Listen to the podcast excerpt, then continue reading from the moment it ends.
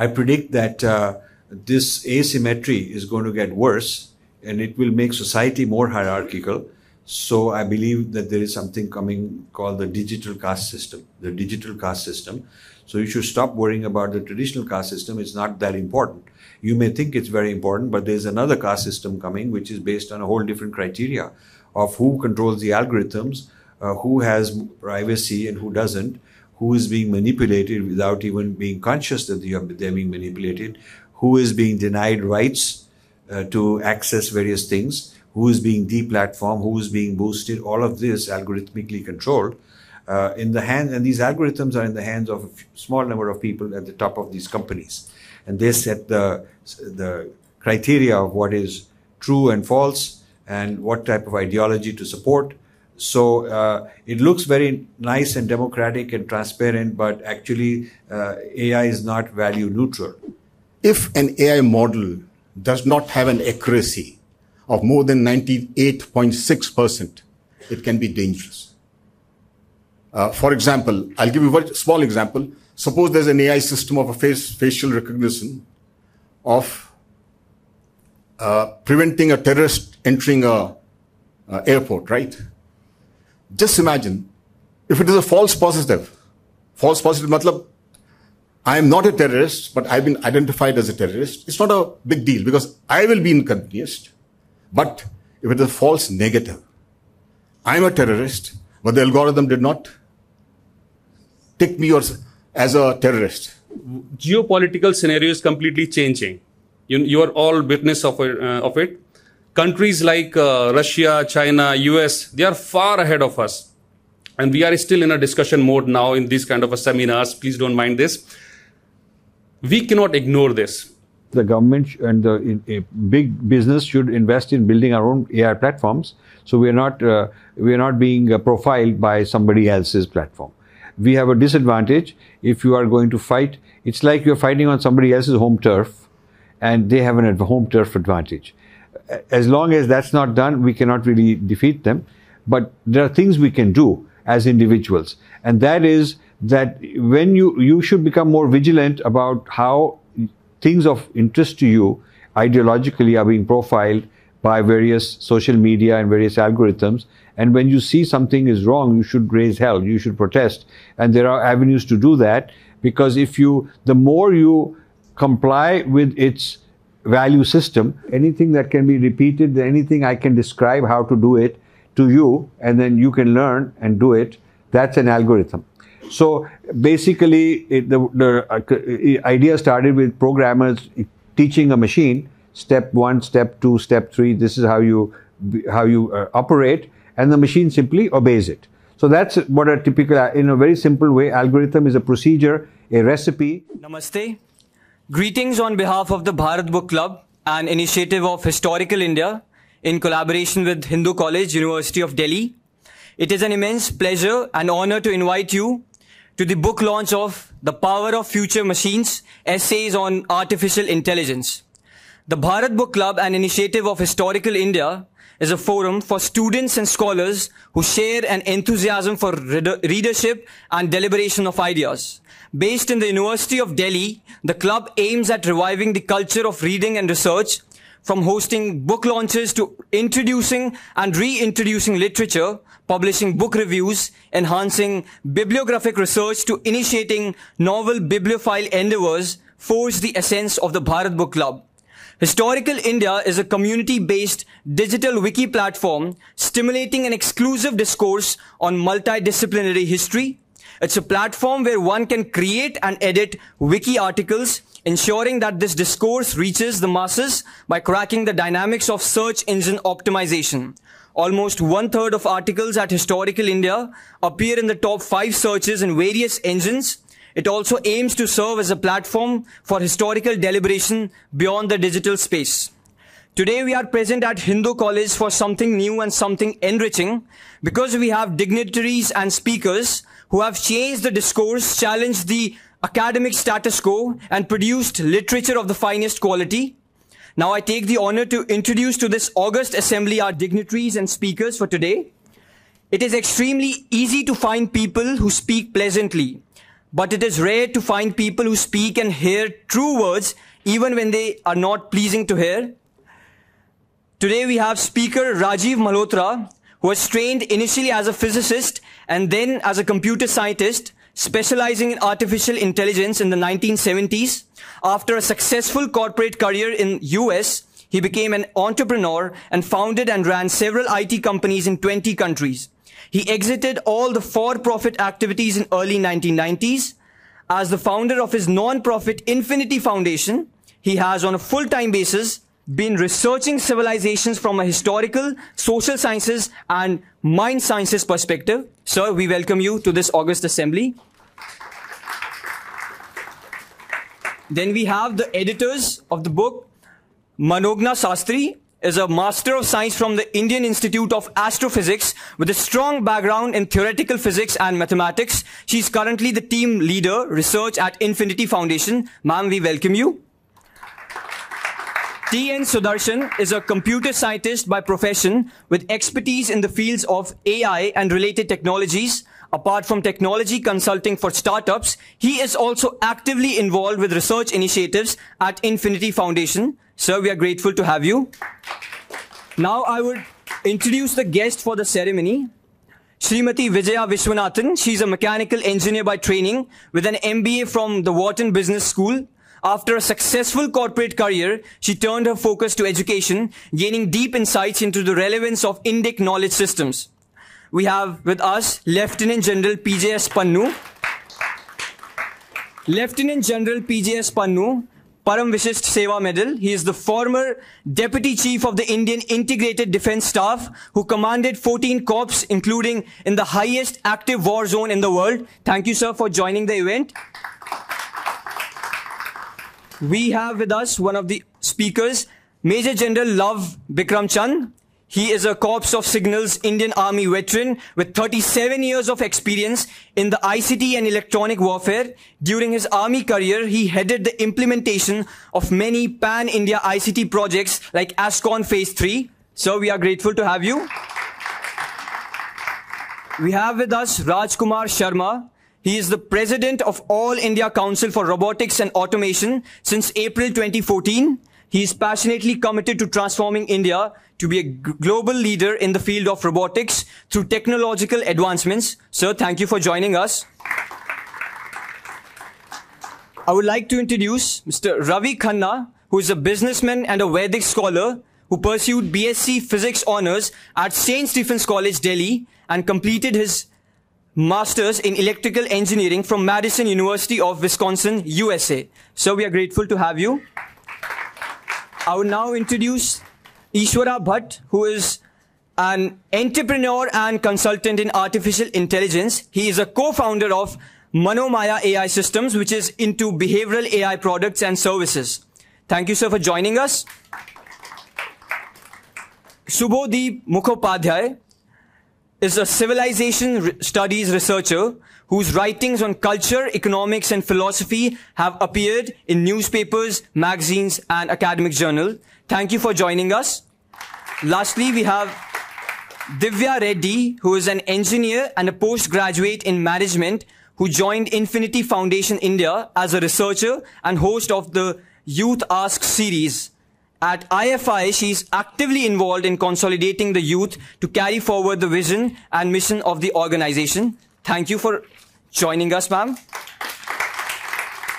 We have with us Dr. Manisha Pandey, ma'am, who is the Speaker of the Republic of Hindu Parliament. She is the convener of the Gandhi Study Circle in Hindu College. She is the Nodal Officer of Azadi Ka Amrit Mahotsav and the Associate Professor at the Department of Political Science, Hindu College. Thank you, ma'am, for joining us.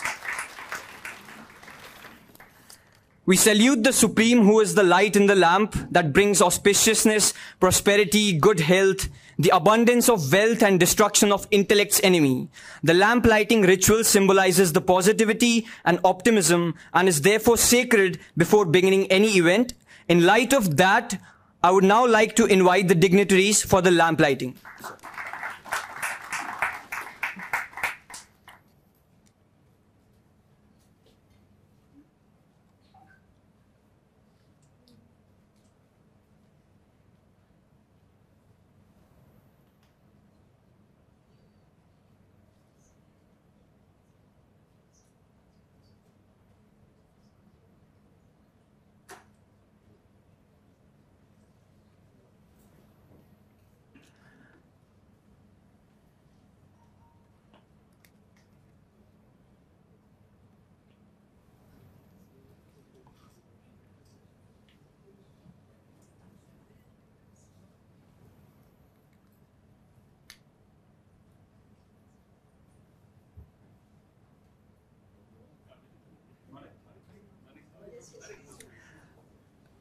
Along with all the dignitaries, it is our honor to host Colonel Manik Anand from Ministry of Defence and Mr. Rakesh Mehrotra. Kindly give a round of applause for the dignitaries.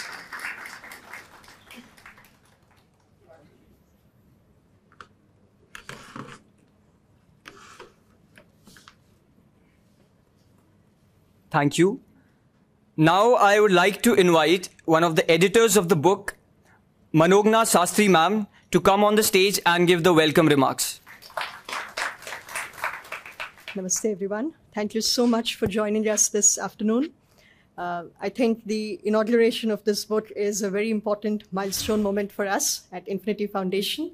It is in fact one of the series of books that are coming out. Very exciting times for us, and I thank you all for joining us here today.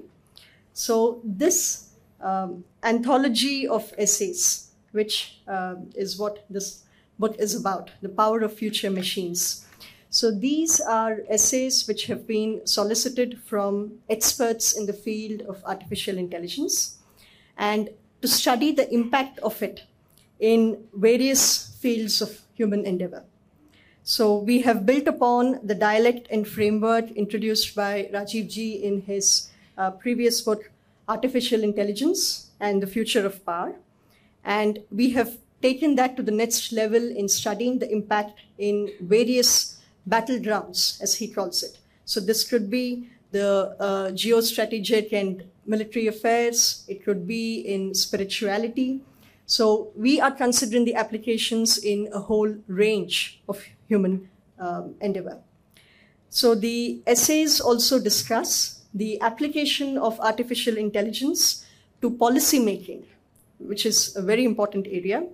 We are also studying how the perspectives of AI can add to the present day skewed discourse which we have, especially coming from a civilization which has suffered over the past few centuries. So now in this book, we have the discussions which Rajiv Ji has had with the military that has been serialized into an essay. We also have Velina Chakarova, who has provided a balanced geopolitical analysis of what she calls the fourth industrial revolution. We have Shri Ruchir Sharma Ji, who has provided a very impactful analysis of the potential trajectories of imperialism and colonization, given the mainstreaming of the AI that we have today. We also have Lieutenant General P.J.S. Pannu, who has provided a detailed analysis of the ramifications of AI, especially in the military theater, right? In the larger context, especially of national security. We also have Ishwara Bhatt Ji, who has given an under-the-hood analysis of the data bias and implications which are there at the very idea of, let's say, freedom of speech, right? And especially understanding how this is impacting the AI that we have currently. We have Mrityunjoy Majumdar, who has taken a broad look of what doing physics means today, especially against the backdrop of it being affected by AI. We also have Ravi Khanna Ji, who has provided a perspective on the goals and implications of AI, grounded in the consciousness perspectives which the Vedas have provided. We also have Subodhi Mukhopadhyay and Divya Reddy, who have rounded out this entire compilation of essays by focusing on the deeper problem of Western universalism and what this has done in defining and even building the AI as we know of today. So at Infinity Foundation, the perspectives emanating from AI have now been influencing almost all our research and content.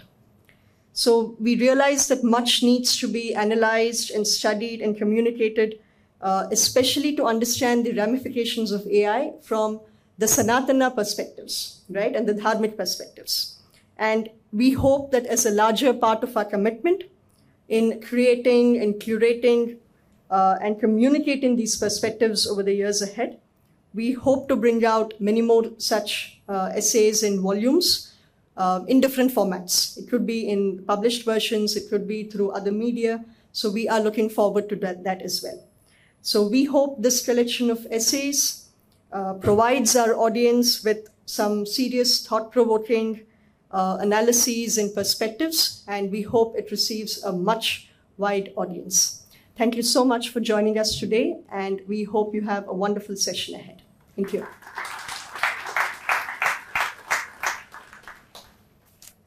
Thank you, ma'am. Now I invite all the speakers for today to come up on the stage and do the book inauguration, the unveiling of the book. I invite Rajiv Malhotra sir on stage, Major General Lav Bikram Chand, Lieutenant General P.J.S. Pannu. I invite Rajkumar Sharma on the stage to do the book inauguration. Thank you.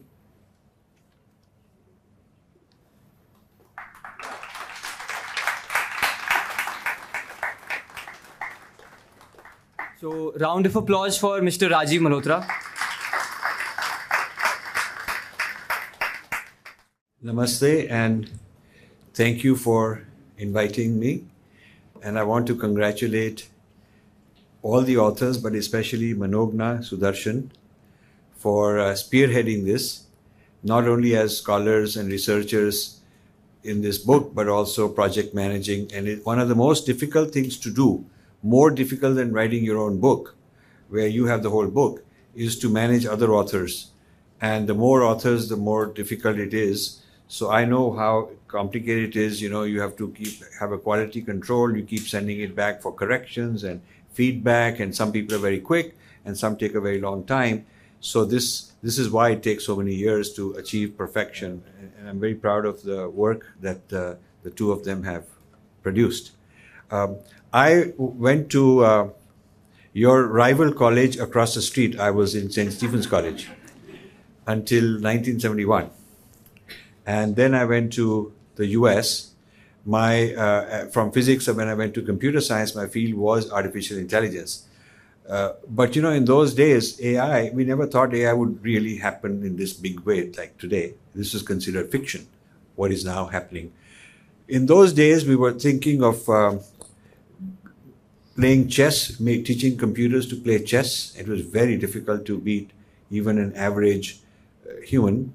And now, of course, the best humans can't beat the computer. And then we were very interested in things like handwriting analysis. So even the letter A, it's so difficult to figure out, you know, so many people write in different ways, and you do a bit map and try to figure out what's the algorithm, how do you tell, how do you recognize, very difficult, we've thought. All these things have been cracked, and I've been following the journey of AI technologically and also in terms of the applications. But in the last 3 decades, since I left the technical world as a technocrat myself and got into the world of social sciences, mind sciences, humanities, those kind of things, and understanding our culture, our civilization, I have continued looking at AI as an observer. And so putting it all together now, my interest is to see how these technologies affect human beings' future, how they'll affect colonization, because the world is going to get colonized again. I'm convinced of that. There will be a new kind of haves and have-nots. And AI is a very important weapon, which does AI is a very important force because it enhances the intelligence with artificial enhancement. But then, you know, if like any weapon or any force multiplier, it has good uses and bad uses. And depends on who has more AI, me or my enemy. It's like you give me a booster to become more strong. Is it good news or bad news? Depends on whether I'm strong or whether my opponent is strong. So AI is, people generally don't like to talk about issues that are concerning because it's more interesting to talk about good things happening and the world will be great and so on. But I predict that this asymmetry is going to get worse and it will make society more hierarchical. So I believe that there is something coming called the digital caste system. So you should stop worrying about the traditional caste system. It's not that important. You may think it's very important, but there's another caste system coming, which is based on a whole different criteria of who controls the algorithms, who has privacy and who doesn't, who is being manipulated without even being conscious that they're being manipulated, who is being denied rights to access various things, who is being deplatformed, who is being boosted. All of this algorithmically controlled in the hand, and these algorithms are in the hands of a small number of people at the top of these companies, and they set the criteria of what is true and false and what type of ideology to support. So it looks very nice and democratic and transparent, but actually AI is not value neutral. AI has a lot of, the machines are trained the way you train human beings. You can train a child in one kind of schooling system and, or another kind. And depending on the pedagogy and ideology, the child will learn to have a certain bias. And if humans have bias based on the way they're educated, then naturally machine learning also has similar issues with it. So these are some of the controversies I want to talk, because they're not easy to talk about and most people don't want to deal with them. I'm also looking at the asymmetry from the point of view of military, because this is going to define, the new haves and have-nots militarily. Remember that Babur came to India with cannons, and that was decisive. That's what allowed the Mughals to set up their empire. And the Portuguese came by sea with cannons on their boats, and that helped them create a whole, take over the sea trade. So superiority of weapons has been very decisive. The Romans versus the Greeks, famous. The Greeks were a great civilization, but the Romans had superior weapons. So you see, this is where AI weaponry, strategic advantage, seriously can be very costly.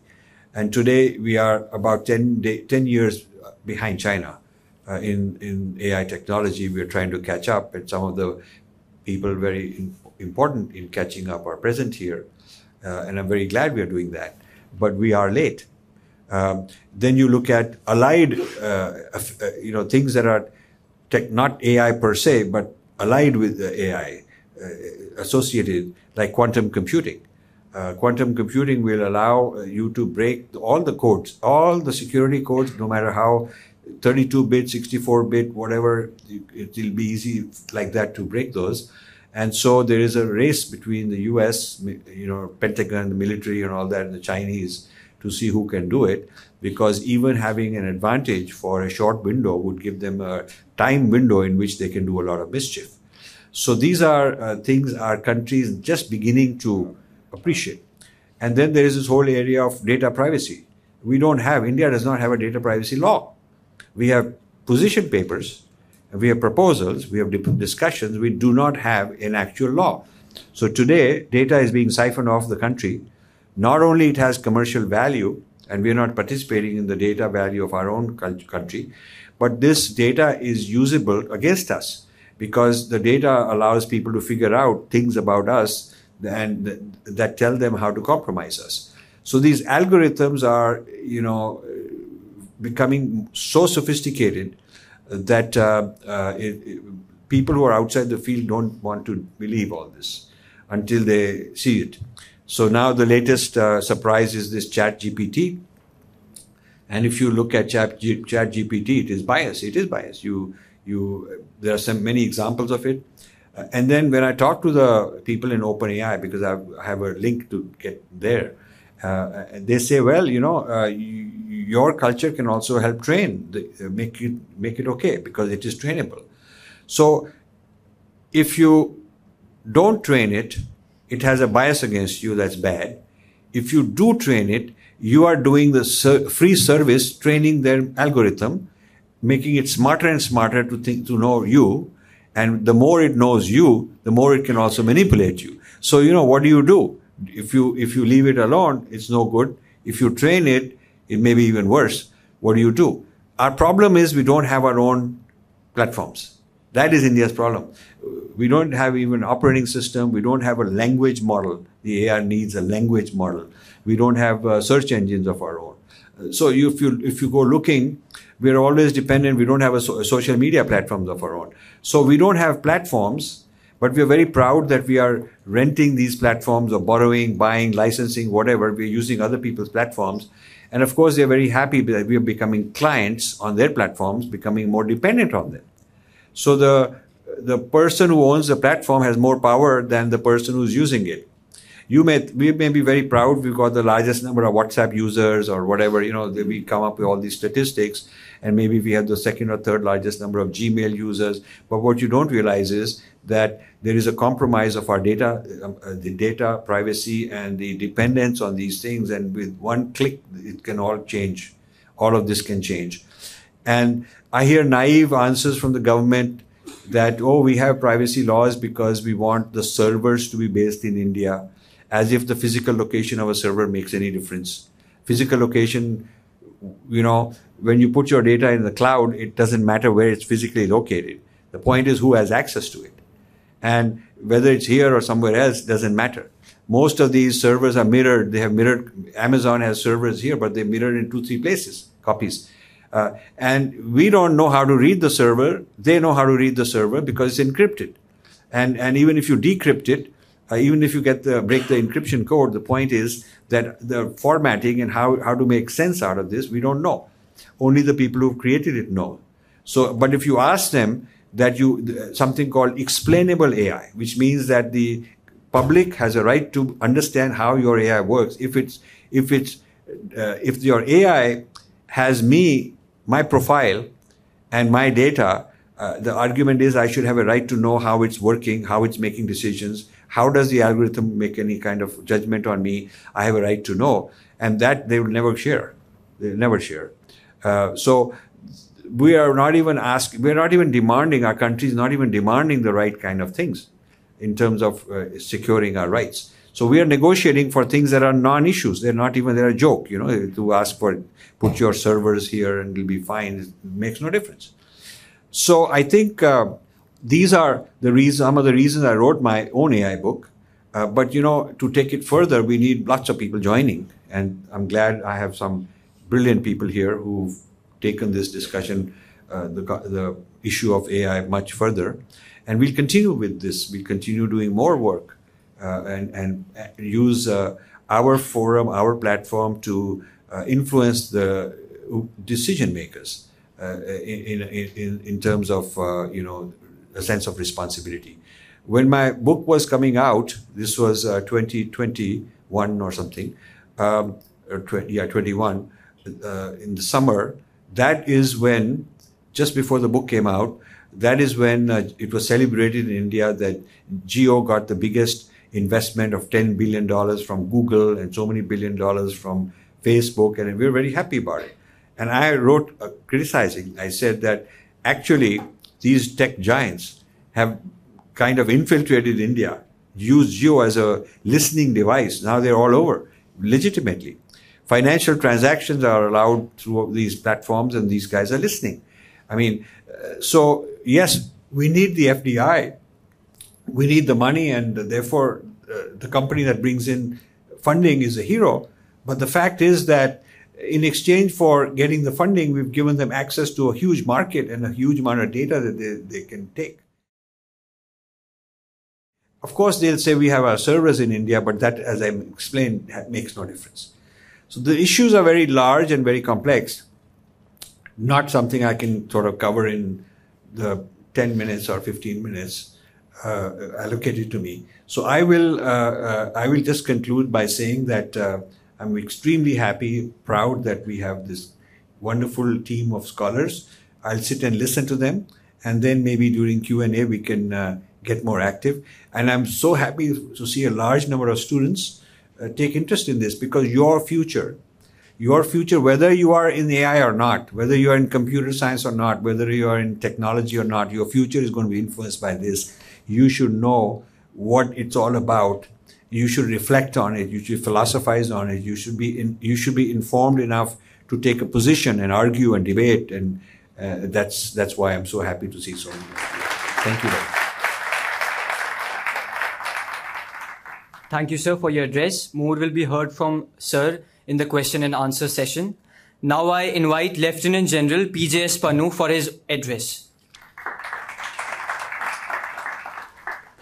Jai Hind, ladies and gentlemen, boys and girls. Thank you, Rajiv ji. Thank you, Manogna, for putting this book together. As you said, a number of authors have given you what they had to write, and it was for you to put it together and for Rajiv ji to come from US and make an event out of this book launch. Artificial intelligence has been spoken about enough, but what is here for me to say is that in this book, when I was asked what would you want to do in this artificial intelligence future, how it is going to impact, so I thought, I will write about the national security. National security is often misunderstood as the security of the borders, the physical security of the borders, where the military or the border guarding forces are actually sitting physically and defending the nation from any ills, physical or otherwise, which will come across and disrupt the proceedings in the nation, and nation cannot peacefully progress. But when you start talking about artificial intelligence, then you know that there is actually no frontier. Every individual is a frontier. Looking at the title of the book, actually there are three words, standalone words, which make a full sense by themselves, and collectively they make a sense of what we are trying to speak about. Is we are talking about the power, we are talking about the future, and we are talking about the machines. When I was addressing you, when I said boys and girls, actually it was meant for those who are sitting behind, the students of the college. You are the future, because you have more number of years to live in this world, and this world is actually on acceleration of development, where it is not the need but the greed which is dictating how we do our business for the future. And the moment you are driven by greed and you're employing machines to actually realize your greed, you see the power of the machine is going to become very disruptive.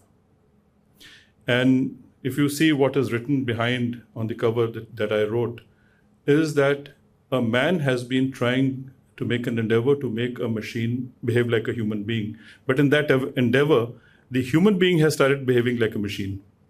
So as a result, when the combine of both starts working along with the greed, obviously the nature is going to give you a pushback. If the nature gives you a pushback, where is the definition of love, compassion, and how the humanity is supposed to grow together as humans? So what Mr. Rajiv Malhotra has been talking about is that if you have nots, if you have not been able to adapt yourself, you're actually going to be at the receiving end of what the technology, and those who have adapted or adopted the technology, we're going to be at the receiving end of that. And that is going to reduce us to the labor colony of the world. And that is have-nots, which in any case, if you keep doing analog, conventional methods, you will become a have-not. It means that you worked very hard, you did everything, but you did not understand the power of the machine, and you did not go along with the power of the machine, and you did not empower yourself with the machine. So you became, on the receiving end, the ones who are going to be left back to contribute to being the labor of the world. This is a problem, and I think when you talk about the national security is nothing but not only the borders. I mean, we have 22,500 kilometers of land and sea frontier. We got to make sure that our systems which are actually guarding us on the land borders and sea frontier are also smart. It means starting from there, it also talks about the gateways to India as far as digital inroads are concerned, whatever networks are operating. We have to make sure that even that is considered to be a frontier, because from outside, something will come, not only from the terrestrial, but also from the non-terrestrial communication means. Olden days, and my regiment, I am from the Maratha Light Infantry, and I have a regimental center, the Maratha Center, which actually in a battle won the maximum gallantry awards in one battle, that is Battle of Sharkat. The symbol of Sharkat is the body of the lion and head of a human. The body of a lion and head of a human.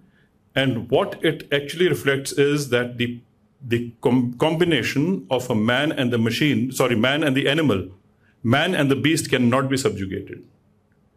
Now, a rider on a horseback has a similar analogy. Why did we have in the olden days the warriors on horsebacks and elephants and camelbacks? Because they are the ones who gave the power of the beast, and it was the head of the human which actually made them do whatever they wanted. So where was the synergy? If you're not a good rider, you're going to be thrown off by the horse. But if there is a perfect rider, that is the example of perfect synergy, because both don't speak the same language, yet the synergy in the battlefield is perfect. They will go to the target in precision, hit the target where you want to actually have a sword fighting or have a pierce, spear going into and pierce somebody's head. You have to go a precision way. So you would have seen on a horseback, when you have the tent pegging and all that, what kind of a precision is there between a horse rider and the warrior? This is the kind of precision which is going to be required between a man and a machine. So it's going to be the combine of a man and machine cannot be subjugated. But here there's a qualification to it. If the man has not understood the machine and has not mastered the machine is going to throw that man off his back. And if the machine is not good enough, powerful enough, so man can do whatever, the machine of your adversary is going to defeat your machine, and ultimately you will also perish. So in the whole realm of understanding, what is important is that we are going through a motion of decision making. Ultimately, it is the cognitive power.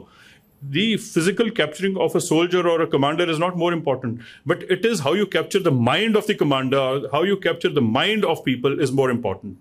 It means that if you're going to be under an influence, if you're going to be through whatever means, deep fakes or rumors or whatever, if you're convinced something which doesn't exists, then that is where you're gone. It means if your minds are turned around by the machines, and that is exactly what this smart machine is doing all the time, you are all the time being programmed by somebody or the other through advertisements, through programs, through communication, whoever is throwing information there, you are actually imbibing that information and your minds are being programmed. That is the problem. And if you're going to be programmed in a particular way as your adversary wants you to be programmed, then you're going to be decision maker. So in the battlefield, what is important is UDA. Observe, orient, decide, and act. What is being thrown to you every day, you're observing. What you make out of it and then try to figure out what it is orientation. And now you decide in all that the market is going up and down, the businesses are going up and down, the economy is going up and down. Where should I go? It means you have to decide. Once you have taken a decision, then you say, should I make this investment? Should I go to that country? Should I do business with so-and-so? Should I do business in this business, this sector or not? All the decision making is going to be based on this. But if your initial input was wrong, then your act is going to be wrong. So you're going to be deceived to take a wrong action. But today, it is not simple UDA. It has become OOSSDA. It means observe, orient, share. Because what is happening is you are making up your mind. You observe, you orient, and then you say, I want to share it with my team. Now, if you think you should not share a WhatsApp message because you don't know from where it has come and what impact it is going to happen, still you're sharing it.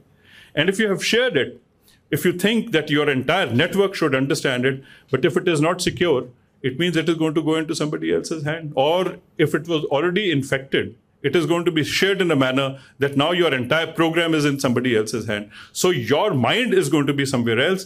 And what are you going to decide and what act are you going to? So you will invest wrongly, you will act wrongly. And as in the military, they say, you will be wrong kinetic and wrong contact. It means you will go and fight a battle at the wrong place, which will only help the adversary. So therefore, technology is extremely important. I don't know whether we can flash these two slides. I won't take much. In the battlefield, what is important is that if you're talking about the IoT, in the battlefield is Internet of Battle Things and Internet of Battle Things. It means all your machines, whether it is your missiles or your tanks or your guns or what have you, which is going to be actually used for war fighting, are going to be seen as a platform which are networked. And these are going to be programmed, pre-programmed based on the ISR, that information that you get, what surveillance you carry out, what reconnaissance you have, what robotics are helping you in automatic analysis of decision making. All this is going to be all connected together, and that is how the IOBT and IOMT is going to link up together, so that there is a shooter sensor link. If you think that this particular target is to be destroyed, the machine can on its own decide to destroy it, because you have given the charge to the machine to decide and act. But if you think that you have to take that decision, then you have to interpose yourself that don't share it with the machine. Make sure when you share it with the machine it is secure. So USDA becomes very important, and therefore the entire process of decision making is extremely important. So I won't go on. I will look for whatever questions come up in the interaction. But what I still feel is that each individual must know that you are like a nation as an individual. You can be targeted, your friend can be targeted, your family can be targeted, and you will all start running around in circles. You can be demoralized. You can actually be captured by somebody else in the mind, and your neighbor won't know that why your morale is so low, because somebody will be pushed to commit a suicide because somebody programmed that let's not allow so-and-so who's doing very well professionally. Let's give this information and bring that person down. So cognitive power and also your emotional intelligence all going to be put together, and you're going to actually see how the decision-making, our ability of empowering ourselves as human beings is important. So therefore, when you talk about one nation approach, it is from the smart frontier to smart individual. All need to be secured, all need to be networked, all need to be on a decision loop, which is absolutely fast, which is, it means instant. You can't keep waiting for information to reach to you. The information in the ICT network has to be so good, and it has to be owned by Indian systems. You have to have indigenous technology to fight individual battles. You have to have indigenous technology to do Indian business. If you don't have indigenous solutions, well, then we don't know. We can't trust. The supply chain cannot be trusted. There will be infection in the system. And that is precisely what we need to do. So the other day, Colonel Manik Anand is here. He was actually sitting in Bangalore on seeing how the drone warfare is going to be fought for the future. Drone warfare is a true example of what artificial intelligence can do in the battlefield from the tactical to the strategic level. And that is extremely important for us to understand, that we have smartphones in our pockets. That smartphone is the only input which is required. 10 figures, you just type it out, press, and the person who's owning that smartphone is going to be destroyed. Because a drone can come, a missile can come, a sniper can come, or a drone carrying a sniper can come and shoot you off, because we never part with a mobile. Now, today I have parted, it's lying next to Mr. Malhotra, so only for a little while, but normally when you are having a mobile in your pocket, at night also you sleep here. So invariably you will know that you target the mobile, you would have targeted the individual. Thank you very much, we can talk about it later. Thank you.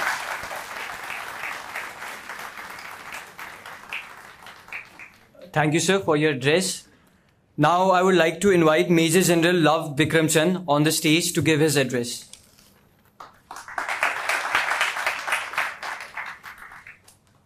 Good evening, friends. It's a pleasure to be here. Little anecdote, way back in 1977, I was in the merit list to join Hindu College for physics honors. And then I got cleared in the National Defense Academy, Kharagpur. That's where I went. Okay, it's an honor to be here, and I also have he's the same fate, right? Okay, we heard so much of this AI, so I said, let me just put it a little differently. Let me take a little different this thing. And what motivated me to do differently was because when I read your book, it was very enlightening, yet very scary. It actually puts a fear in you. It can actually, AI, if not used responsibly, can be devastating to an individual, to a nation, to a community, to anybody, right? So I'm basing my talk on responsible use of AI. And before I go there, let me just give you another instance. When I was pursuing my PG in AI for leaders with Austin University, I asked my professor, because, you know, you have an introduction. He said, why are you doing this course? I said, look, I want to use AI for the efficiently doing the military work. He kept quiet for a moment, and he said, it is debatable and ethical. So I said, fine, the chapter closed. But if you're going to be like an ostrich, bury your head in the sand that it is not ethical, so I will not do it, then you're not being responsible, right? We will lag behind. Okay, now today actually AI has entered everybody's life. All of us watch Netflix, right? You watch a movie, there's a thumbs up, there's a thumbs down, there's a double thumbs up. What is that? That is the recommender system. If you put a thumbs up or a double thumbs up, it links up to somebody else, it links up to your friends in the WhatsApp group, and it comes up, okay, fine, so-and-so, Lav Chand has got liking for Tom Cruise. It'll start throwing out all Tom Cruise movies for you and your friends. I mean, that is the power which is actually a reality. Why go that far? Today, all your mobile phones that you are carrying, the processors are powerful enough to have run AI at the edges. Okay. I will not go into the other usage because you all so learned and can do that. So now what I'll do is, recently, the San Francisco police, San Francisco passed a law, I think that was sometime in mid-Jan or something, that killer bots can be used by the police. It's again a very scary thing. We'll leave that there. Now let me come back to the responsible AI. Before that, let me just say, why did AI become so possible now?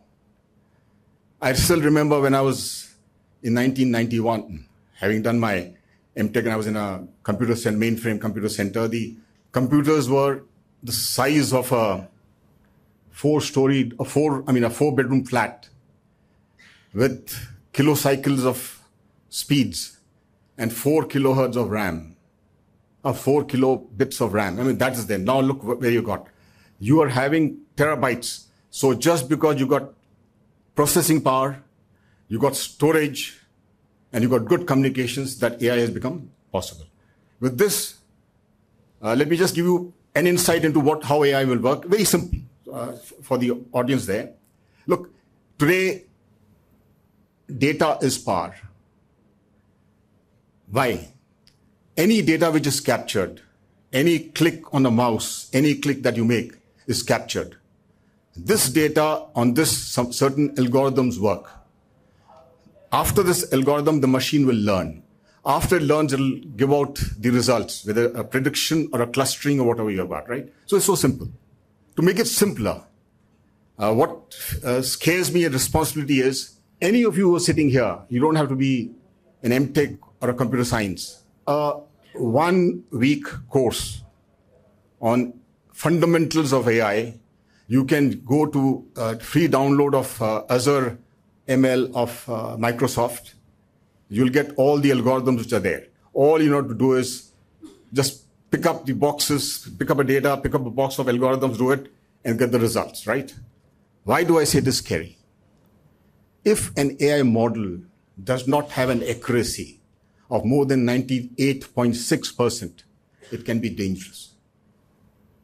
For example, I'll give you a very small example. Suppose there's an AI system of a facial recognition of preventing a terrorist entering an airport, right? Just imagine, if it is a false positive matlab, I am not a terrorist, but I've been identified as a terrorist, it's not a big deal because I will be inconvenienced. But if it is a false negative, I'm a terrorist, but the algorithm did not take me as a terrorist. Just see that. Okay. So with this comes the responsibility. Everybody is now doing it. Just recently, on 16th of February, in Hague, there was a first global summit on responsible AI for military, 2023, and they called it as the Re-Aim 23. Okay. There were 60 signatories. Russia was not invited. Israel did not sign it. I don't think India is also, as a last report, has not signed it. Why am I addressing this? Any action plan which has been laid out in the absence of these three, how much acceptability it will have is a big question mark. You know, one would wonder in the Antarctica, why did India way back in, I think, early 90s launch and set up their North base? Because there, the moment you have set up a base, you have staked claim to the Antarctic, right? In the absence of, so that is where. Now, let me just come to this about the reality, right? While I'm saying that the computing power is enhancing, what is the reality today? What is the state today? The narrow AI, which is machine learning, has been almost 100% achieved. There are very good algorithms available open source or otherwise, or payment. The next level is on general AI, which I also call it as machine intelligence. That means the machine has now become a little more intelligent. There's about 30 to 40%. The third is, which I call as a super AI or something like that, where the machine becomes conscious. It starts thinking, it has emotions, it can, you know, it's conscious, everything. That is still, we are making inroads, and I don't think, as per the reports and what is there, is not going to happen before the 2050 or 60 or maybe even 2070, right? But the first two itself are dangerous. The inroads into the third, again, is a caution. Okay, so in the Hague meeting, just coming back to that, what they said was, the human rights, okay, I just told you who all signed. The human rights experts said, they expressed the concern that the action plan did not address the use of AI, that is AI drones, slaughter bots, and such like military systems. No, there's no human in the loop, which would escalate the conflict to higher levels and even lead to a tactical launch of a tactical nuclear weapon. It's dangerous. This is what they say. The signatories gave commitment to abide by the international legal obligations, war obligations. So I asked myself a question, where are these international legal obligations listed? Is it left at everybody's whims and fancies? Then it also said, you know, USA and China, actually in AI, China is giving USA a run for the money. USA and China and other powerful countries have been reluctant to agree to put limits or limitation on military use of AI. This is fine. We agree action plan, but we'll not put any limits. Isn't this a little bit hypocritical, right? And I'm just quoting from the report which came from Hague. Okay. And then China went a step further. And they said military use of AI must be governed by United Nations. Okay, fine. So you'll open up one more technical aspect like the UTI-T and UTIR in Geneva, whatever. Okay, based on this, USA listed 17-point agendas which were in agreement with what I said above. You can read it. Again, in my mind, it's an hogwash. Okay, so what have I concluded from this? Military use of AI is universally acceptable. Humanitarian issues are secondary. No one wants to lose the advantage of early start. Humanitarian organizations will continue to cry horse. It'll be a good opportunity for the celebrities and so like to, you know, to project and get popularity. And you know, on one hand, they agree to abide by the international laws, but at the same breath, they want to put no limit on military use of AI. Okay, now let me come back to the Indian scenario. When I said China is giving run for the money to USA, why? They have skilled manpower. India has that advantage of skilled IT engineers.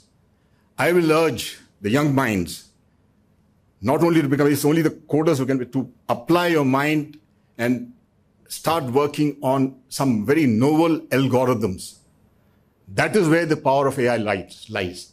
Those algorithms could be the IPRs of India, whether it is for civil use or military use, because unfortunately or fortunately, AI is a dual use or dual purpose technology. Whatever I'm making for civil can very well be used for military and vice versa, right? Okay, let me just conclude by saying that what did President Biden just 1 week before re-aim said? And to quote, "We are not bystanders to history." Just word, it's just one sentence. What history? History of technology, history of AI. I will draw your mind back to the classic fight between Huawei and USA. I'll again go back to a 5G fight. Just to give a little bit context is, USA ran out of spectrum. So they went into 29 gigahertz for 5G, which they call it as 6+. China and rest of the world went to 6 gig. The advantage of that is 6 gig, lesser frequency, longer range, right? So as a result, the 5G towers would have been more, the infrastructure would have been much cheaper if you're going for sub 6G, right? So this is exactly what they said. The USA wants to ensure that AI and related technologies transforms how they live, how they work, how they compete, and how they defend.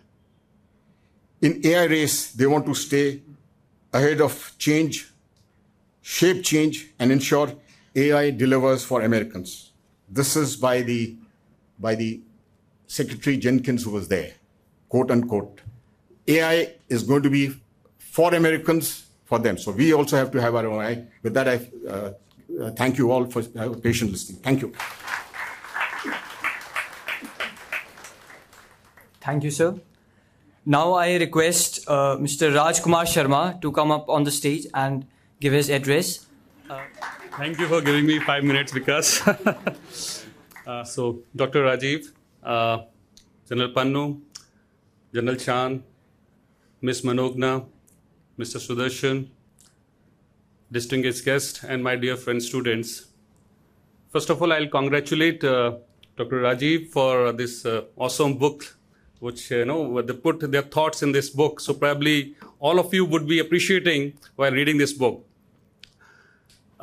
Guys, artificial intelligence actually having potential to transform and revolutionize our almost every aspect of our life, right? India being a largest economy, or rather fastest growing economy, we actually cannot ignore prioritizing artificial intelligence research and development. And that's how government has to put pressure and start contributing in this. So, you know, the aspect is like geopolitical scenario is completely changing. You are all witness of it. Countries like Russia, China, US, they are far ahead of us. And we are still in a discussion mode now in these kind of a seminars. Please don't mind this. We cannot ignore this. Like General Chand said, we cannot behave like an ostrich. Something is happening. When the threat comes, the ostrich put his head in the sand and feel that nobody is watching. So we cannot do this. I believe in this forum, all of you are serious enough, having, you know, knowledge and interest towards artificial intelligence. That's how you all are here. But what after this attending this seminar? How are we actually going to contribute something, right? We all have to make a big difference. We have to make a big difference, big change, and be the change. If we don't do this, it would be a big challenge to our nation, to our society, to the humanity, everywhere. So here I will not talk about how this AI will work, how, you know, what is the algorithm, all those things, because we have lots of good mentors like Dr. Rajiv and other, you know, General Pannu have also sensitized about the military operations and seriousness, the concerns as well. I will say how we can contribute. all of you are here. No need to become a coder. I believe all of you will not become a coder, but all of you will be affected because of this artificial intelligence. So what change we can make? At least you all are the student community. We can put pressure on the government. I am taking point by point, right? How this current government is actually taking lots of initiatives and invested lots of money in artificial intelligence development as well, because I'm in connect with lots of ministries and departments. But that is not sufficient enough. We really need to speed up the process. We really need to engage everyone for the development of artificial intelligence. And we also start thinking about the indigenization of this technology. Not need to, we cannot be, in fact, in one of the talk of Dr. Rajiv, I've listened like, we have a second East India company here, East India company 2.0, like Microsoft, Amazon and Google and all. They are getting everything from us and utilizing the data. So we are actually under threat. They have already entered our nation. So we have to be cautious. We have to take a call. Something is to be done. So how we can be engaged? Like one, not need to be a coder, as I said, we can influence wherever we have some connects. In fact, a neighbor, friends, relatives, we can tell them how sensitive it is. When we react something, with some information, that algorithm notices us. Somebody is watching us. They are manipulating our decisions. This is what it is already happening. It cannot make big change in future. It is already making a change. We all are probably not aware, but it is already happening. So this is how we need to understand. Second, some of you might become an entrepreneur. So how we can start working towards developing AI? We should not be completely dependent upon the government. Government is one part of the system, right? But we are equally responsible. We can put pressure on them, but something is to be done at our end as well. I'll just share, I spent almost 17 years in different corporates. Then suddenly I thought something is to be done for the corporate as well, for the nation as well. So I formed this All India Council for Robotics and Automation in 2016, and we started working for the development of different technology and different fields as well. So today we are setting up STEM labs in schools and colleges. We are setting up Industry 4.0 technology labs, Center of Excellence. We have done it in almost 24 universities and colleges, and probably by end of this year we would be having 100 Center of Excellence on Industry 4.0.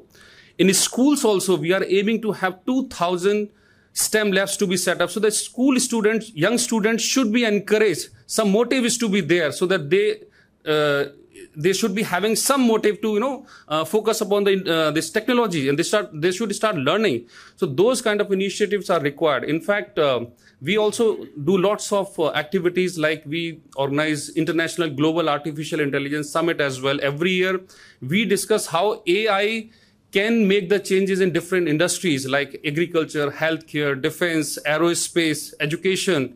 So in fact, we have formed steering committee as well in defense. General Pannu is chairing that committee, right? And we have also formed recently one industry association, National Association of Drone Developers and Space Organization.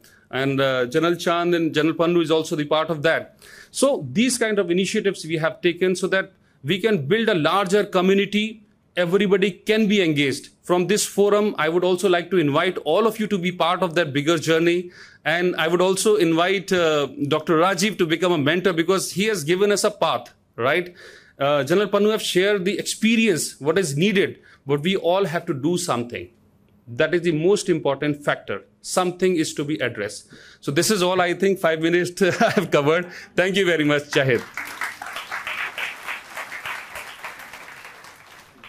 Now the last speaker for the day, I invite Mr. Ravi Khanna to come up on the stage and deliver his address. Good evening, everybody. So I have 2 pages. I'll try and cover them in 5 minutes. So I must first thank Rajiv and his co-editors, Manogna and Sudarshan and Sanjana, who is not here, who have painstakingly put together this book. My gratitude also to the eminent scholars on the dais and in the audience, and especially to all the students who have taken their time out to grace this launch. Thank you very much. Especially also to my wife and daughter, without whose support I could not have put in the long hours unhindered on my table, as one revision followed another, with the specter of the COVID looming around us. Ladies and gentlemen, my article is number 8 in the current book and entitled Vedic Wisdom and Artificial Intelligence. My take is on the spiritual side. So I'm trying to take you deep dive into the Vedas and some, analogies and metaphors from there. When I read Rajiv's first AI book, I immediately resonated with the diagram in its introduction. This diagram, namely figure 2 on the top, links quantum mechanics and Vedanta with the thread of primacy of consciousness. It will be especially appealing to students of mathematics and science, what I'm going to talk about. And interestingly, this has been the driving force for almost 3 decades of my personal study and lecturing on a marginally larger platform of Vedas and science.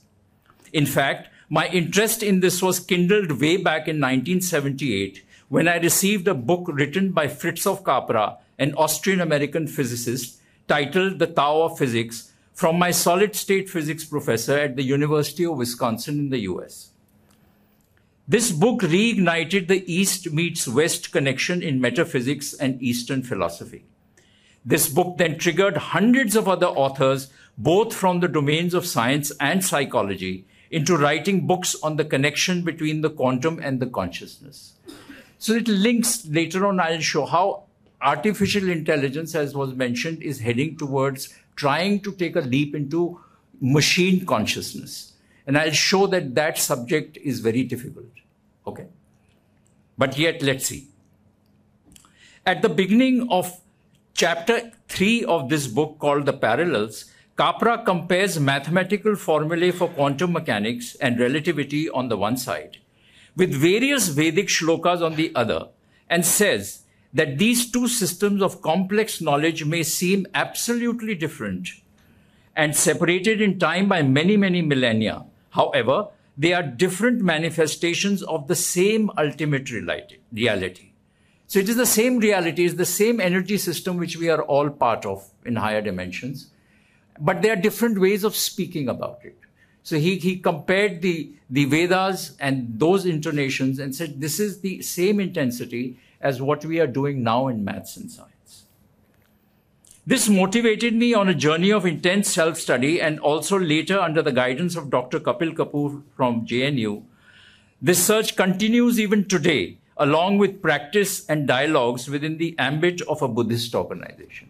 So very quickly, I realized that it's not study, it's just not theoretical. You have to put things into action, okay? And that is what I'm going to guide you towards in finding some algorithms. Coming back to Rajiv's diagram, in its lower half, he talks about the artificial intelligence and how it is based on algorithms for its programming. Ultimately, these algorithms need to be written by young people like you, and thus they germinate from the human mind.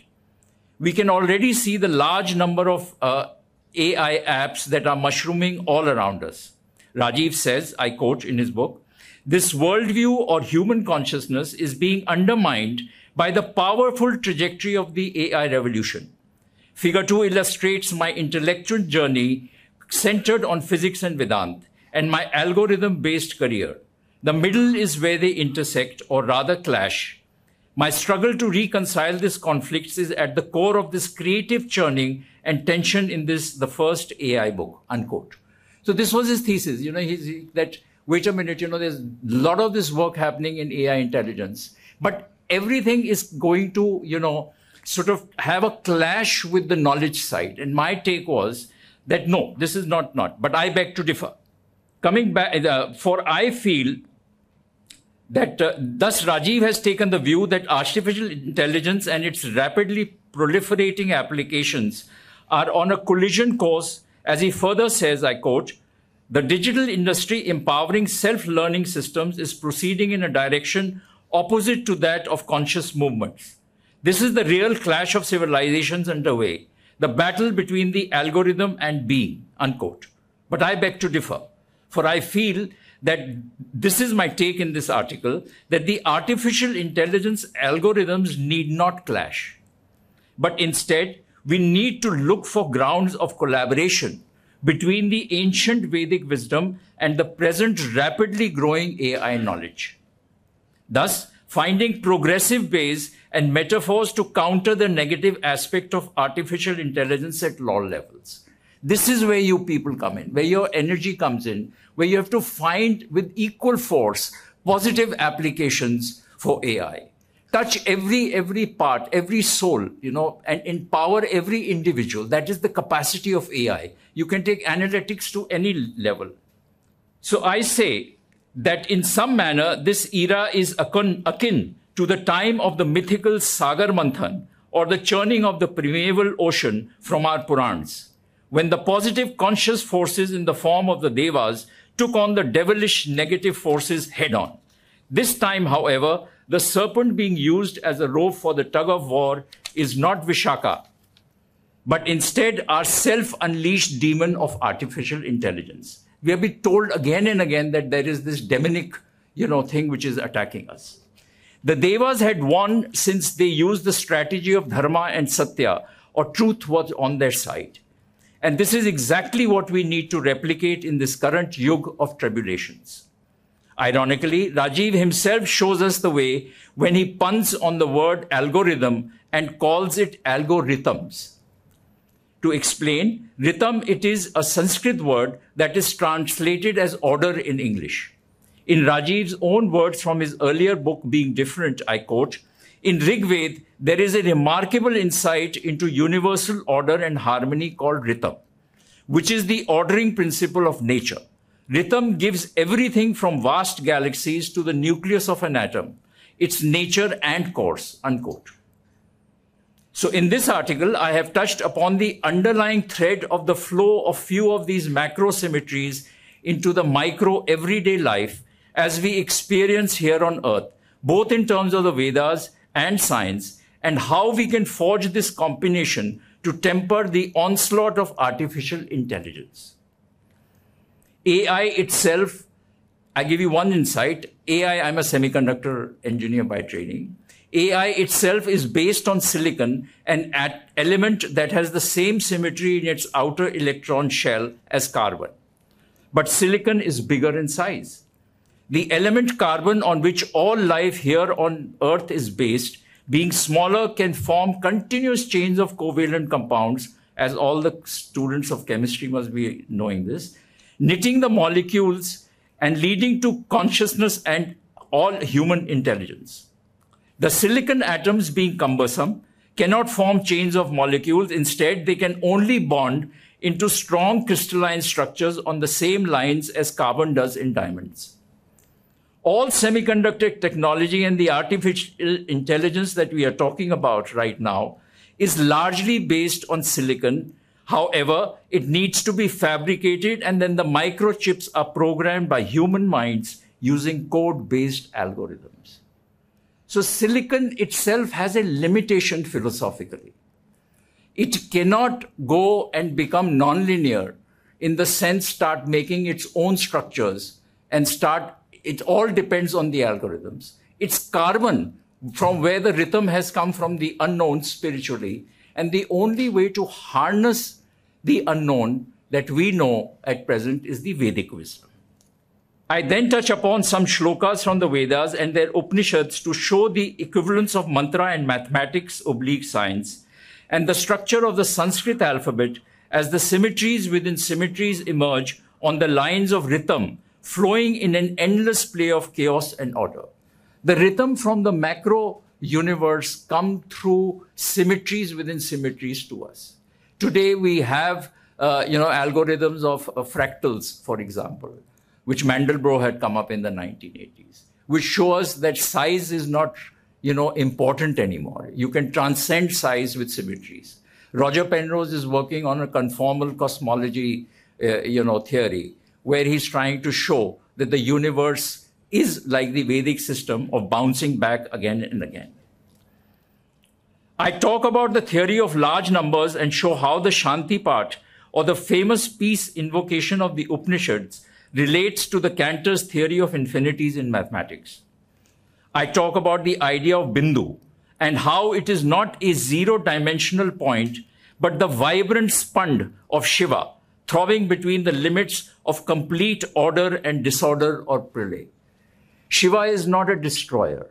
Shiva is actually a part of the order and chaos dichotomy. So if order is Vishnu is not just a preserver, it's a flow of order between Vishnu and Shiva. I show that. This leads to the Shakti principle of the Shiv Sutras and how these Shaktis unfold also on the lines of Tripura Rahasya, related to the sibilants of the Sanskrit alphabet. If you know the Hindi alphabet, the Sha, Sha, Sa are the three sibilants, which are the Shakti symbols in the Sanskrit alphabet. This Bindu and the three lines are what we all observe on the Shivalingam.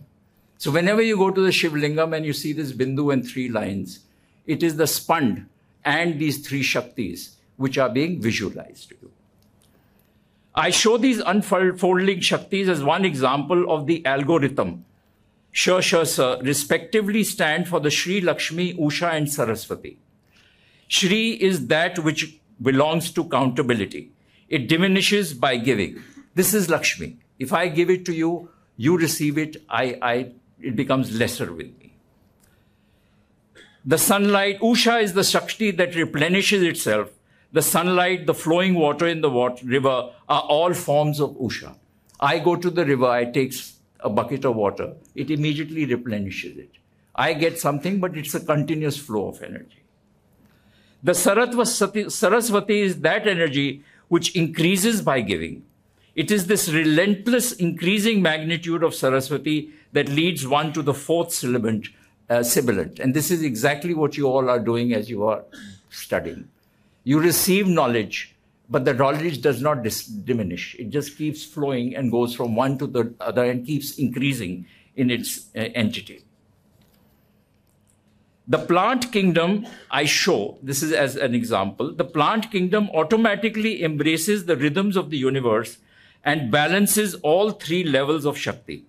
It takes from the surroundings just what it requires through its intricate network of roots, trunk and branches, giving back continuously to nature more than it absorbs via its leaves, seeding the rain with its water evaporation and converting carbon dioxide of the air to nurturing oxygen.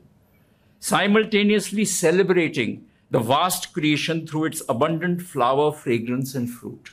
It completes the circle of this creation in perfect harmony with the thing. Right here, you have a Ritam, which tells us how life can really proceed. Okay, right here, just one example from the connection and the circle of Vedas. In the same light, this example can be followed by us as humans as the four Purusharths that Rajiv gives us at the end of his first AI book. And he says that the earth, Kam, Dharma, leading to Moksha is the Pratham Dharma of how we should lead our lives.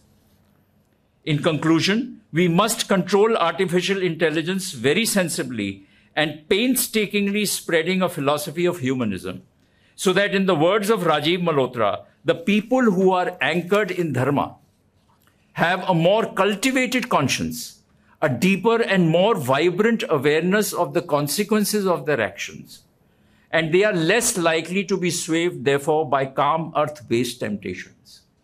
This is where you all have to participate in the Sagar Manthan and make sure that the daemonic functions are thwarted. In handling AI, therefore, we must heed the warning of Sri Rabindranath Tagore, which I cite in the article, that, I quote, a mind all logic is like a knife all blade. It cuts the hand that wields it, unquote.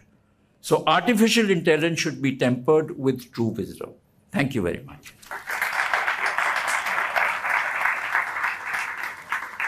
A big thank you to all the speakers for such enlightening and enriching addresses. Now is the time for the question and answer session. So, the students who want to ask questions from the panelists can raise their hands and our volunteers will hand them the mics. My name is Urasvi. I'm a student of Hindu College. I'm in my final year.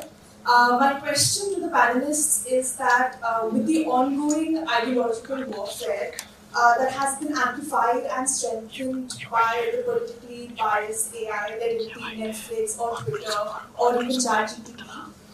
What steps can we take on an individual level as well as a collective level so that the Indian civilization doesn't become one of the have-nots? Because I think simply asking for a responsible and humanistic approach and use of AI is slightly an idealistic view. So my question is, what can we do on both the levels so that the Indian civilization continues to flourish, given the amount of disruption there is in the knowledge system? So question, if I understand correctly, is that there's ideological warfare, which is true. Throughout history, humans have had ideological warfare, but now there's this weapon. So who has this weapon gets the advantage. So what can we do so that we don't lose behind? Well, one idea is the government and the big business should invest in building our own AI platforms. So we are not being profiled by somebody else's platform. We have a disadvantage if you are going to fight. It's like you're fighting on somebody else's home turf, and they have a home turf advantage. As long as that's not done, we cannot really defeat them. But there are things we can do as individuals. And that is that when you should become more vigilant about how things of interest to you ideologically are being profiled by various social media and various algorithms. And when you see something is wrong, you should raise hell, you should protest. And there are avenues to do that, because the more you comply with its value system, the more you strengthen that value system. And the more you disobey, disagree, fight back, and there are ways to do that I can discuss later, then the more you kind of bring it down a little bit. So ChatGPT is trainable. You can, if enough people go and say, this is wrong, your idea on this thing is not correct, then it does adjust. So we discussed about how AI can be a tool in human versus human conflicts. But my question is, what are your thoughts on AI turning against humanity as a whole? Is it possible? So this is where what Ravi said comes into the picture. I mentioned in my earlier book that the trajectory of AI, the trajectory of algorithm, is opposing the consciousness evolution movement in Buddhism, in various traditions. There are people trying to raise consciousness not only as individuals but collectively as humanity. And the issue is the outward extroverted focus that AI does takes away from attention span, whereas meditation requires the opposite. To meditate, you block the rest and go inside, and only when you raise your consciousness a certain amount, you re-engage. Whereas today, the young people have limited attention span. One of the exercises I did in a college in the US was, I said that everybody has to sit in silence, close their eyes for 10 minutes, and then we'll discuss what you experienced. And I'm not requiring what you have to do. You can do whatever you want. You can count numbers, you can pray, you can whatever, but you shouldn't sleep. Within 2-3 minutes, people got restless. And within 5 or 6 minutes, half the room had walked out. And then when we discussed what has happened, people accused me and said, how dare you make me sit like that? So it means that your worst enemy is yourself, because you cannot put up with yourself. And you cannot run away and get rid of this person inside whose company you hate. So that this attention span problem is getting worse with all sorts of things, few seconds here and there, jump around here and there. It's not only shorter and shorter attention span, but extroverted, the stimulation coming from outside, whereas the consciousness movement is entirely going inside. This is, I think, the real philosophical conflict between AI and the being in all of us. But that's a long discussion. We should one day have a philosophy, maybe a philosophy department people can organize a conference and we'll all come and have another nice debate on that. Thank you. We hear a lot this term algorithm. So can you please explain in a simple form what an algorithm is? Okay, I'll give my explanation. Algorithm is, think of a procedure. So how you make idli is an algorithm. So you do this, then you do that, then you do this, then you do that. If this happens, then change over to that, backup plan. That's also part of an algorithm.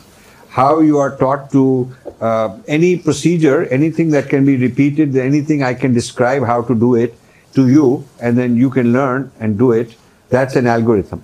So basically, the idea started with programmers teaching a machine, step one, step two, step three, this is how you operate, and the machine simply obeys it. So that's what a typical, in a very simple way, algorithm is a procedure, a recipe. How you do payroll is an algorithm. How you drive a car, what you do, you put the key, ignition, this, that, that's an algorithm. Now, there are two generations of algorithms in computer science. Before AI, the programmer teaches the machine. The algorithm cannot learn on its own. That was the kind of algorithm.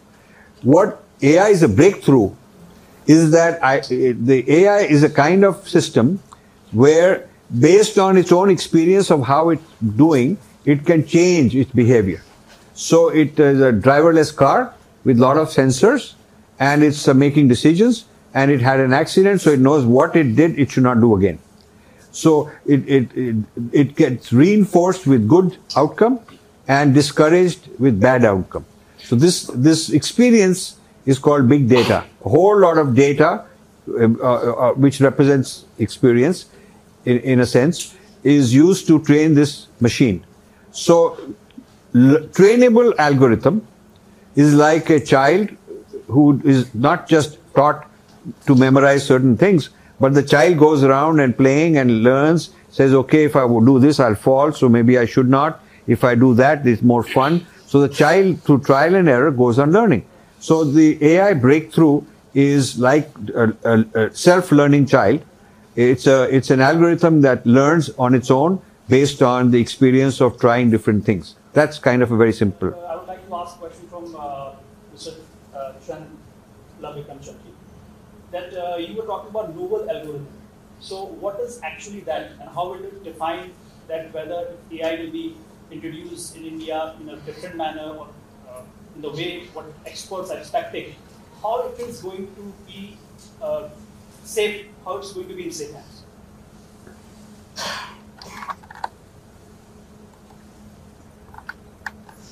Yeah.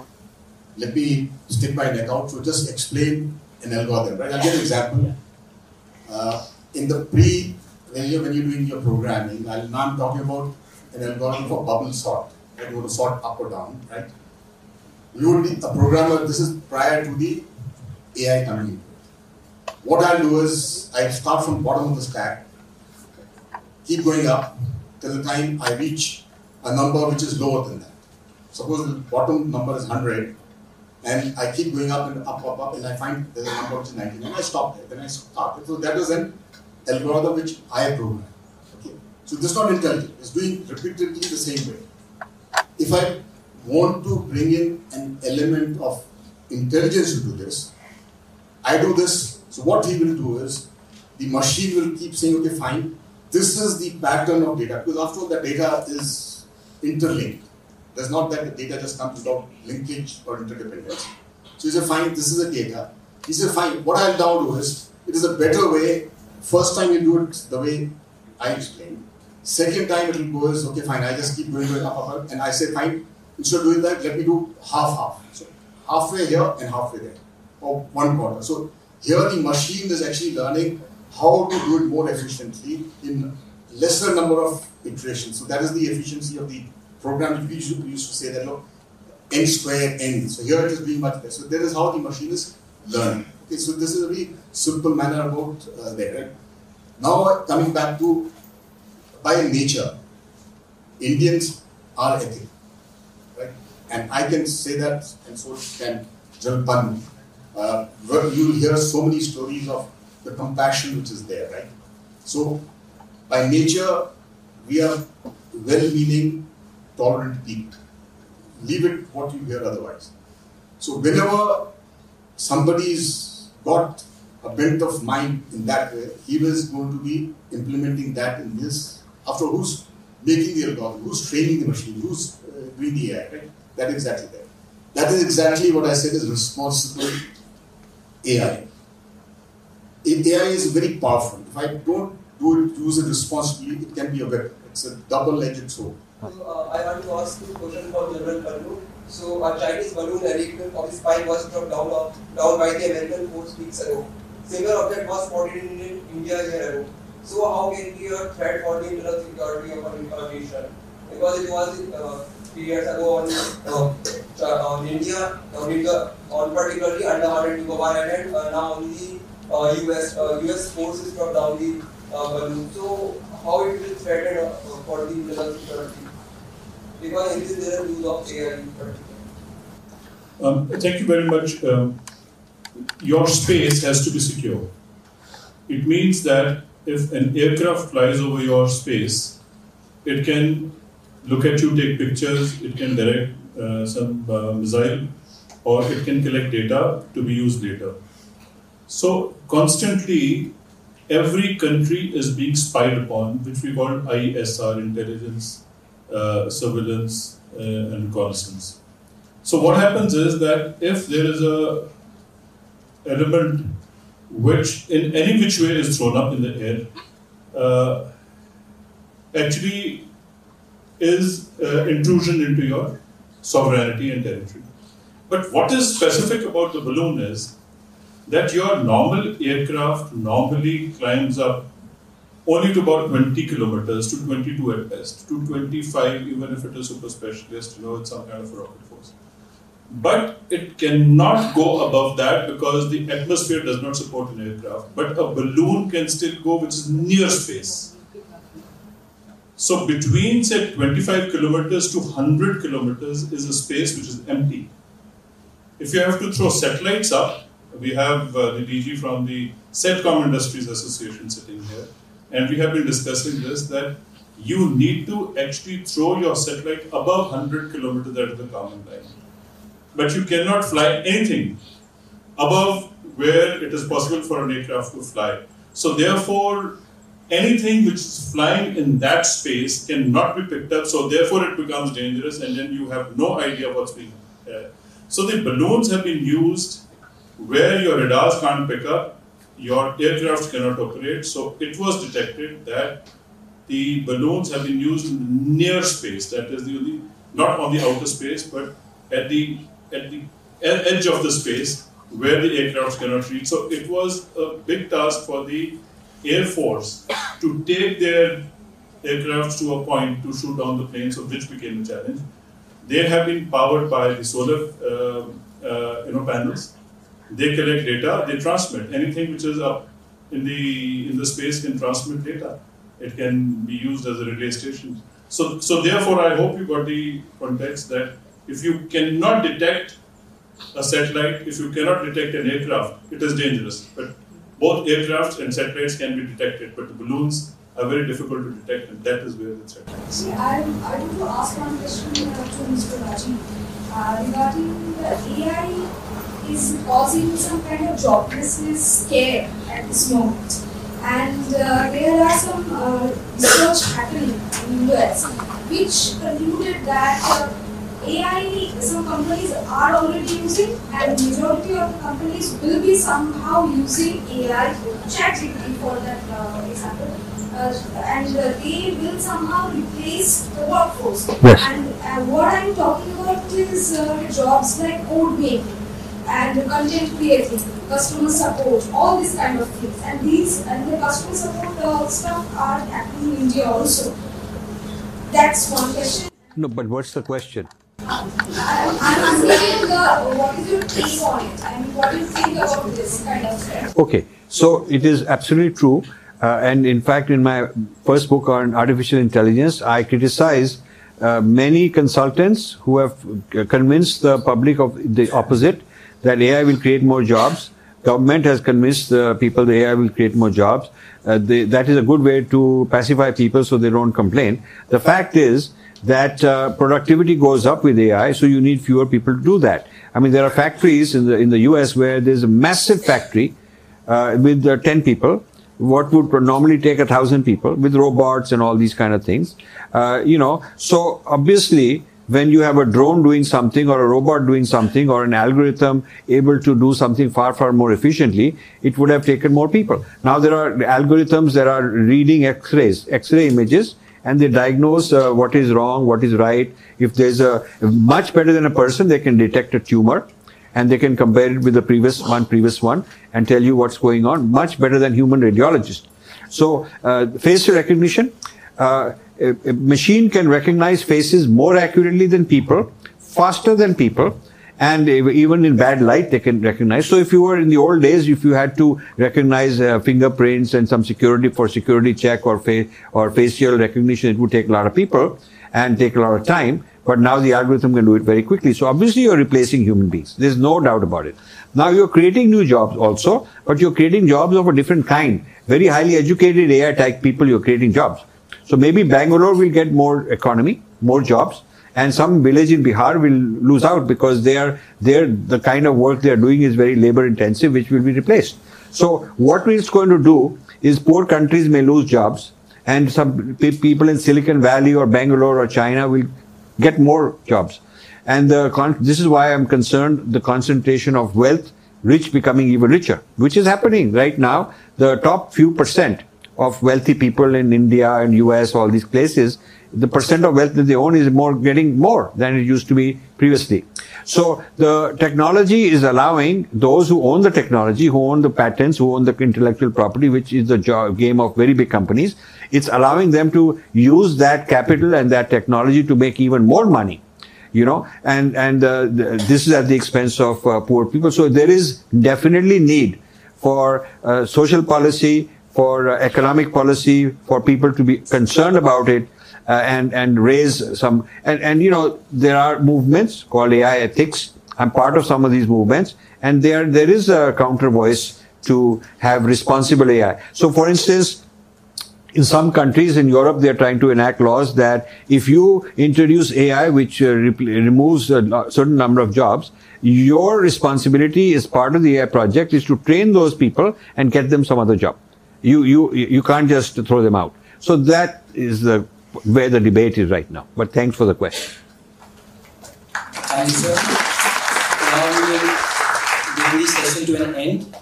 On behalf of the Bharat Book Club, Historical India, and the Gandhi Study Circle of Hindu College, I would like to extend my gratitude to Rajiv Malhotra ji for gracing the occasion and giving such an intellectual address. I would like to extend my gratitude to Lieutenant General P.J.S. Pannu, Major General Lav Bikram Chand ji, Rajkumar Sharma ji, Ravi Khanna ji, Ishwara Bhatt ji, Subodhi Mukhopadhyay and Divya Reddy ji, and also to dignitaries Rakesh Mehrotra ji and Colonel Manik Anand ji. Thank you all the dignitaries and speakers for gracing the occasion. It has been really auspicious and enlightening to hear from all of you. Thank you very much. Thank